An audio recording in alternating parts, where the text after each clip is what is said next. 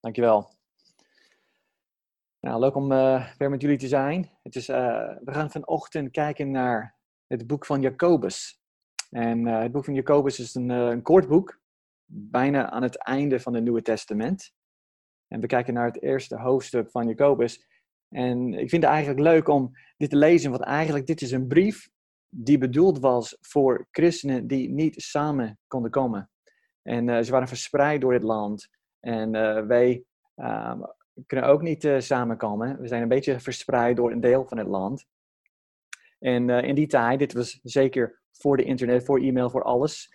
En ehm, als je een groep christenen die niet samen konden komen, willen onderwijzen, stuurt je altijd een brief door de, door de verschillende kringen.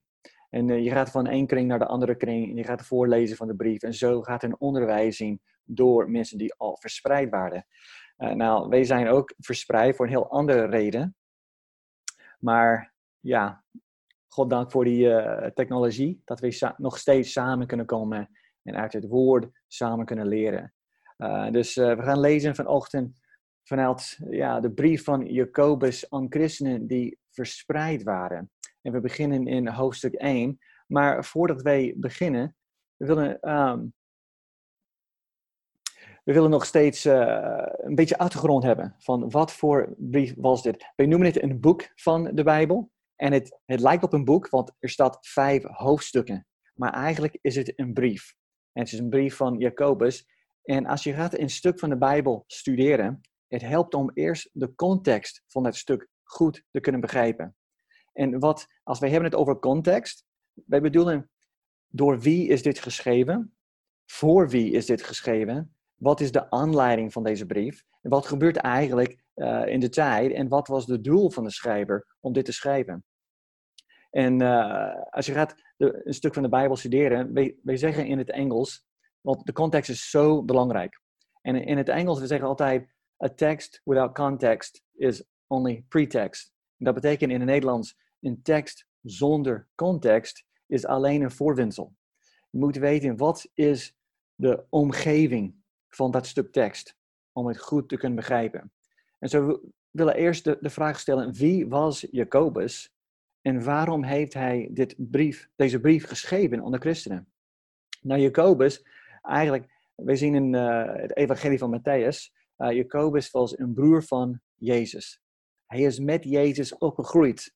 Maar het blijkt van het evangelie dat uh, door de preken in de tijd van, van het werk van Jezus op aarde, dat Jacobus geloofde niet in Jezus als Messias. En we weten niet precies uh, vanuit de Bijbel wanneer hij is tot geloof gekomen, maar we weten wel in handelingen dat hij is met de discipelen uh, in Jeruzalem tijdens Pinkster uh, met de Heilige Geest. Dus hij is wel tot geloof gekomen. En later in handelingen zien wij dat Jacobus is later de, de leider van de gemeente in Jeruzalem geworden. En dus dat is wie Jacobus was. De broer van, van Jezus en nu de leider van, van de gemeente in Jeruzalem. Maar waarom heeft hij dit geschreven? En een beetje van de geschiedenis in Handeling 8.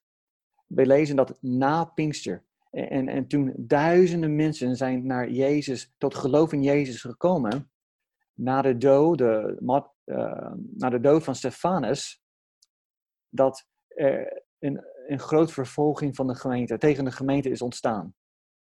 En veel van deze nieuwe gelovigen moeten eigenlijk ontvluchten. Ze moeten vluchten uit Jeruzalem.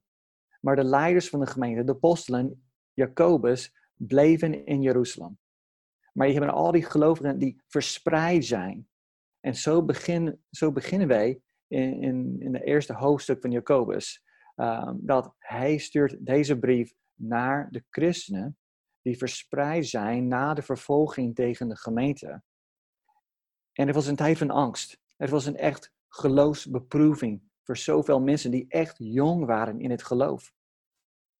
En wat Jacobus wil doen met deze brief, is de mensen bemoedigen en ook onderwijzen in het geloof. Want door zoveel angst, uh, veel mensen waren opgejaagd en worden in de gevangenis gegooid en zelfs vermoord dat er was angst. En voor sommige christenen die heel nieuw zijn in het geloof, zijn eigenlijk uh, vervallen tot een wereldse levensstijl. En ze hebben hun geloof eigenlijk niet in de praktijk gebracht. En dus Jacobus wil wat onderwijzen geven en ook bemoedigen in een geloofsbeproeving, in een tijd van beproevingen. En zodat uh, beginnen we eerst in Jacobus hoofdstuk 1. En we kijken naar de eerste twaalf versen vanochtend. En we beginnen met uh, eh, 1 en 2. Vers 1, vers 2. Jacobus, een dienstknecht van God en van de Heer Jezus Christus aan de twaalf stammen die in de verstrooien zijn. Wees verheugd. Acht het enkel vreugde, mijn broeders, wanneer u in allerlei verzoekingen terechtkomt. Nou, hij begint met het idee van, je zit in het midden van een moeilijke tijd, beproevingstijd. Wees verheugd. En denk, dat is geen normale reactie van een beproeving.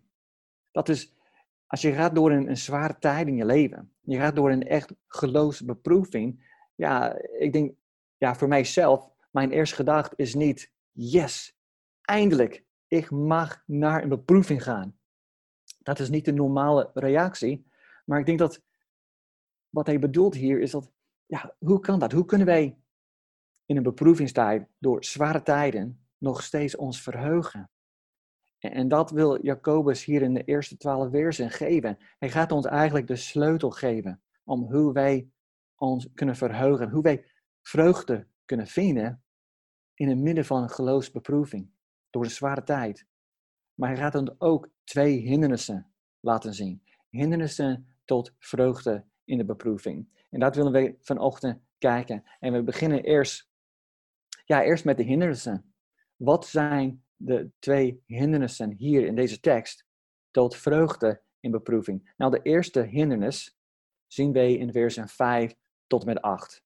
We zullen even lezen. Begin 5. En als iemand van u in wijsheid tekortschiet, laat hij die dan vragen aan God, die aan ieder overvloedig geeft en geen verwijten maakt. En ze zal hem gegeven worden. Maar laat hij er in geloof om vragen en daarbij niet twijfelen. Immers, wie twijfelt, lijkt op een golf van de zee, die door de wind voortgestuurd en op en neer geworpen wordt.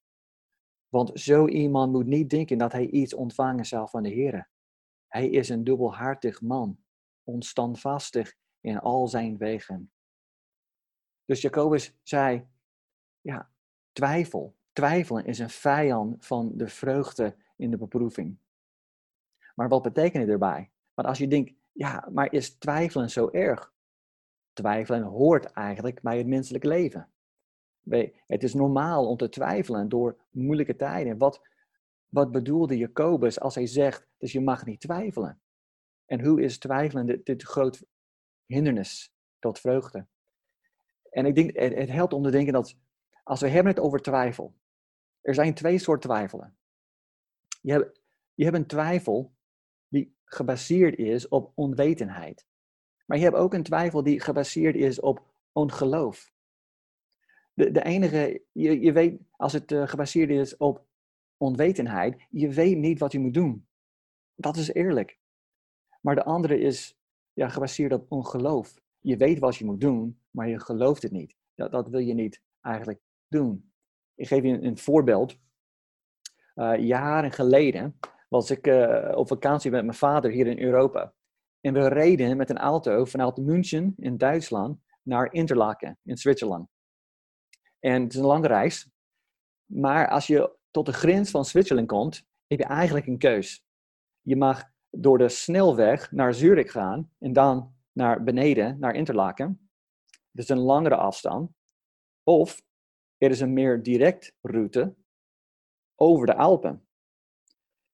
En, als het, en je moet een keus maken. Ga je met die uh, direct route over de Alpen of ga je met de snelweg rond de bergen? Nou, toen ik bij de keus kwam, ik dacht, nou, wat moet ik doen? Ik, ik weet niet welke is het beste. Dit was in de tijd voor TomTom, in de tijd voor navigatiesystemen. En ik dacht, welke paad moet ik kiezen? Dat was een soort twijfel. Ik twijfelde daarover, maar dat was een twijfel van onwetendheid. Ik wist niet welke is best. Ik ben er nooit geweest. Maar in die tijd kon je een routebeschrijving afdrukken met Yahoo. En dat heb ik gedaan. En ik had mijn routebeschrijving. En ik keek naar de routebeschrijving en volgens de routebeschrijving moet ik eigenlijk met de snelweg naar Zurich gaan. Dus een langere afstand, maar sneller. En het duurt ongeveer 2, 2,5 uur. En ik dacht, oké, dat is de, de, de advies, de wijsheid van Yahoo. Maar ik geloof het niet. Want als ik kijk naar de plattegrond, ik zie dat is een langere afstand. Maar ik kijk naar deze weg door de bergen. Het is een kleine, korte, bochtige weg, maar het is veel meer direct. En ik denk, veel sneller. En toen twijfelde eigenlijk over de, over de aanwijzingen van Yahoo. Ik dacht, nee, ik ga mijn eigen weg kiezen. Dit is veel meer direct en korter. In plaats van die twee uren door Zurich gaan, ik denk, dit is anderhalf uur. Dan, dan, dan zijn we daar. Vier uren later waren we nog steeds niet in Interlaken. Uiteindelijk was het bijna vijf uur voordat wij aan Interlaken kwamen. Ik heb een helemaal verkeerde keuze gemaakt. Maar dat is het verschil tussen die twee soorten twijfel. De eerste twijfel van onwetendheid, ja, dat is eerlijk. En eigenlijk wat we zien in deze tekst, onwetendheid is geen zonde. En als je kijkt naar vers 5, als iemand van u in wijsheid tekortschiet, laat hij die dan vragen aan God. Jacobus, hij raadt de mensen aan om gewoon, als je niet weet wat je moet doen, als je geen wijsheid heeft, ga naar God. Stel die vraag aan Hem. Dus een, een twijfel door onwetendheid is niet erg. Maar als je luistert wat God zegt in zijn woord, door zijn Heilige Geest, je moet niet daaraan twijfelen. Want dat is de weg, dat is de waarheid. En wat Jacobus zegt hier, als hij zegt dat je moet vragen zonder twijfel, het is niet een twijfel van onwetendheid, het is een twijfel van ongeloof. Als je weet wat je moet doen, dan doe het. Want Gods weg is het juiste weg. Het is het verschil tussen als we naar God gaan en zeggen, u wil geschieden, of laat mij eerst uw mening horen, God, en dan zal ik uw mening, uw richting uh, wegen tegen die van mij. En even zien welke wil ik kiezen. Maar dat is twijfelende ongeloof. We willen niet geloven wat God zegt. En dat is wat Jacobus noemt hier, is net als iemand, uh, iemand die vraagt aan God zonder geloof, met twijfelen. Is net als iemand die, die als een golf aan de zee. Je wordt gedreven, je bent geen anker. Je wordt gedreven door omstandigheden. Want je weet niet wat de, welke is het juiste weg. Is het de weg van God of is het de weg van mezelf? Is het de weg van de wereld? Je wordt gedreven door de omstandigheden. Maar iemand die vraagt aan God wijsheid, zonder ongeloof, zonder die twijfel gebaseerd op ongeloof, wij hebben een anker. We hebben een anker in zijn waarheid. En we zijn standvastig. En dan zijn we eigenlijk, uh, we zijn gedreven door, niet door omstandigheden, maar we zijn dan gedreven door de zekerheid van de beloofden van zijn woord. En dat is eigenlijk uh, waar Jacobus raadde mensen aan. De tweede hindernis tot vreugde is eigenlijk aardse rijkdommen. En dat zien wij in 9 tot en met 11. Zal ik lezen? Maar laat de broeder die nederig is zich beroemen op zijn hoogstad en de rijke op zijn nederige stad. Want hij zal als een bloem in het gras voorbij gaan. Want de zon is opgegaan met haar hitte en heeft het gras doen verdoren. Ook is zijn bloem afgevallen en is de schoonheid van zijn uiterlijk verloren gegaan. Zo zal ook de rijke in zijn wegen verwelken. Volgens Jacobus is dat vasthouden aan aardse rijkdommen, dat is een hindernis tot vreugde, tot vreugde in de beproevingstijd. En, en hoe is dat uh, gebeurd? Als je denkt over, en Jacobus heeft het hier over geld, de rijken, mensen die rijk waren in aardse rijkdommen, maar we moeten niet denken alleen over geld. Je, je, je geld zeker, maar je baan, uh, of uh, je, je, carrière, je, je huis, je familie, je netwerk, je status. Wat de rijkdommen van, van de wereld. En zijn eigenlijk niet slecht. Het is niet slecht om geld te hebben, het is niet slecht om een huis te hebben of een baan te hebben. Maar ze maken geen goede fundament voor het leven. En als deze dingen, aardse rijkdommen, worden de fundament van je leven, de, de bron van je veiligheid en je betekenis in het leven, dan worden moeilijkheden beproevingen, ze worden altijd uh, een bedreiging voor je. En dan zal je nooit vreugde vinden in een tijd van beproeving. Want dan is de, de beproeving is altijd een bedreiging voor je fundament. Als je fundament aardse rijkdommen is. En daarom, uh, voor Jacobus, hij zegt, ja, de nederige, de arme mensen. Ja, je hebt een hoge, een hoge positie. Want je hebt, er is veel minder om vast te houden. Maar als je rijk bent, moet je klaar, moet je klaar zijn om het eigenlijk los te laten. En dat lezen wij later in het boek van Jacobus. Eh, hij gaat uh, wat meer zeggen over rijkdommen en hoe gevaarlijk het is. Het is niet slecht, maar als het wordt de fundament van ons leven, als het wordt de bron van ons veiligheid of de bron van ons uh, betekenis in het leven, dan is de zware tijd, de beproeving, altijd een bedreiging daarvoor. En je bent altijd bang om het te verliezen als het je bron is.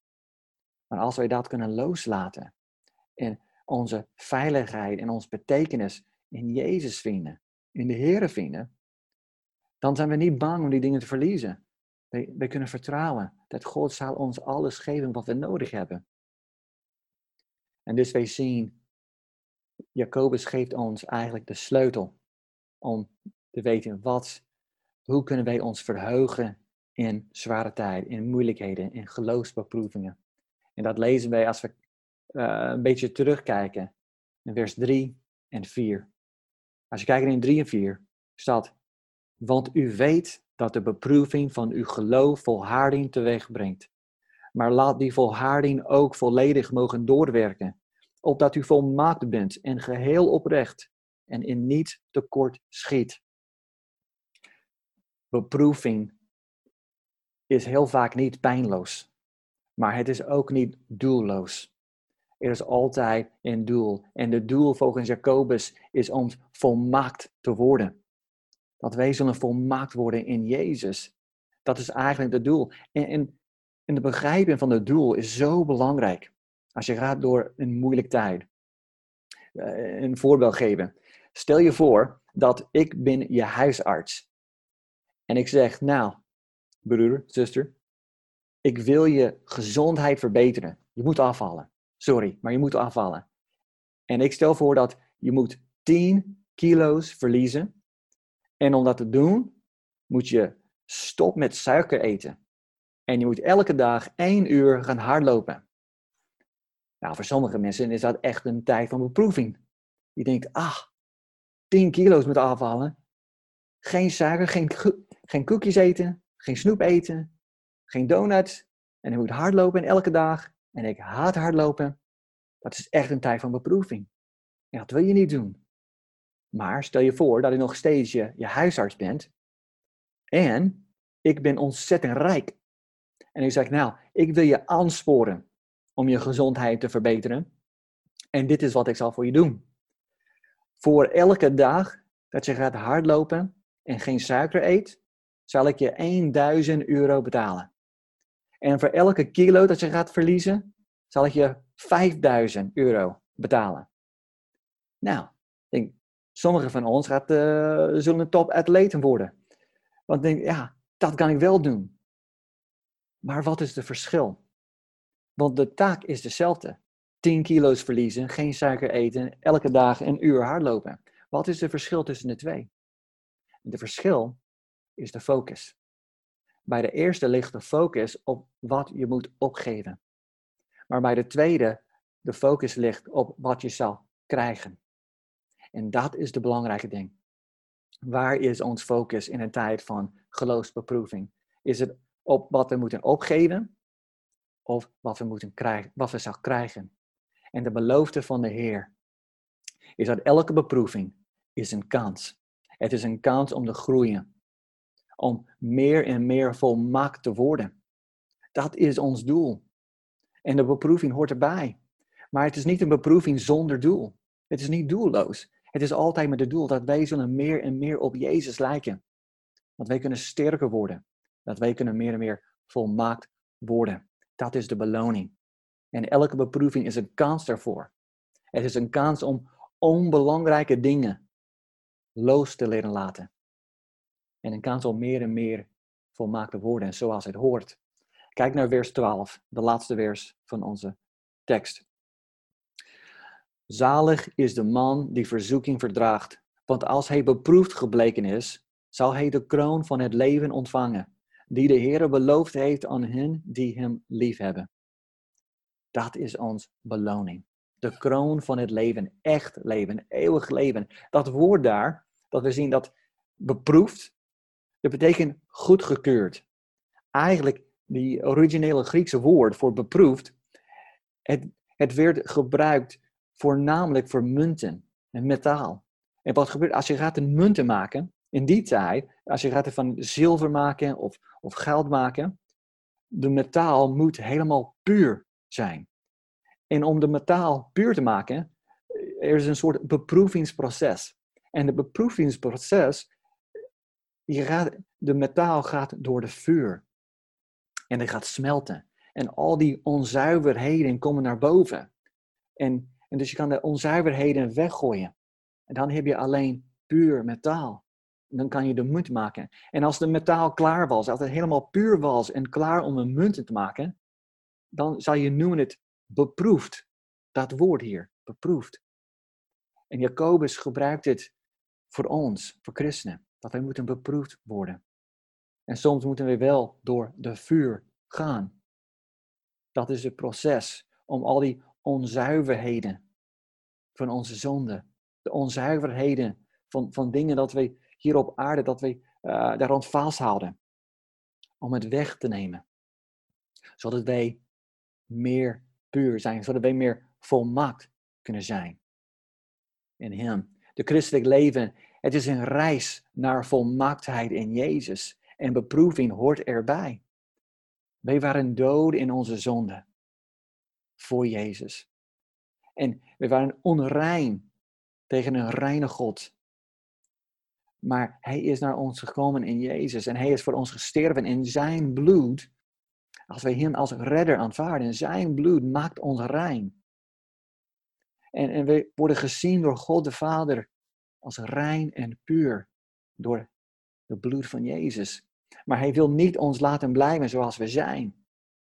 Want we zijn gebroken en Hij wil ons volmaakt maken. En zo dat dagelijks, Hij wil ons vormen en groeien tot wat, totdat wij volmaakt zijn.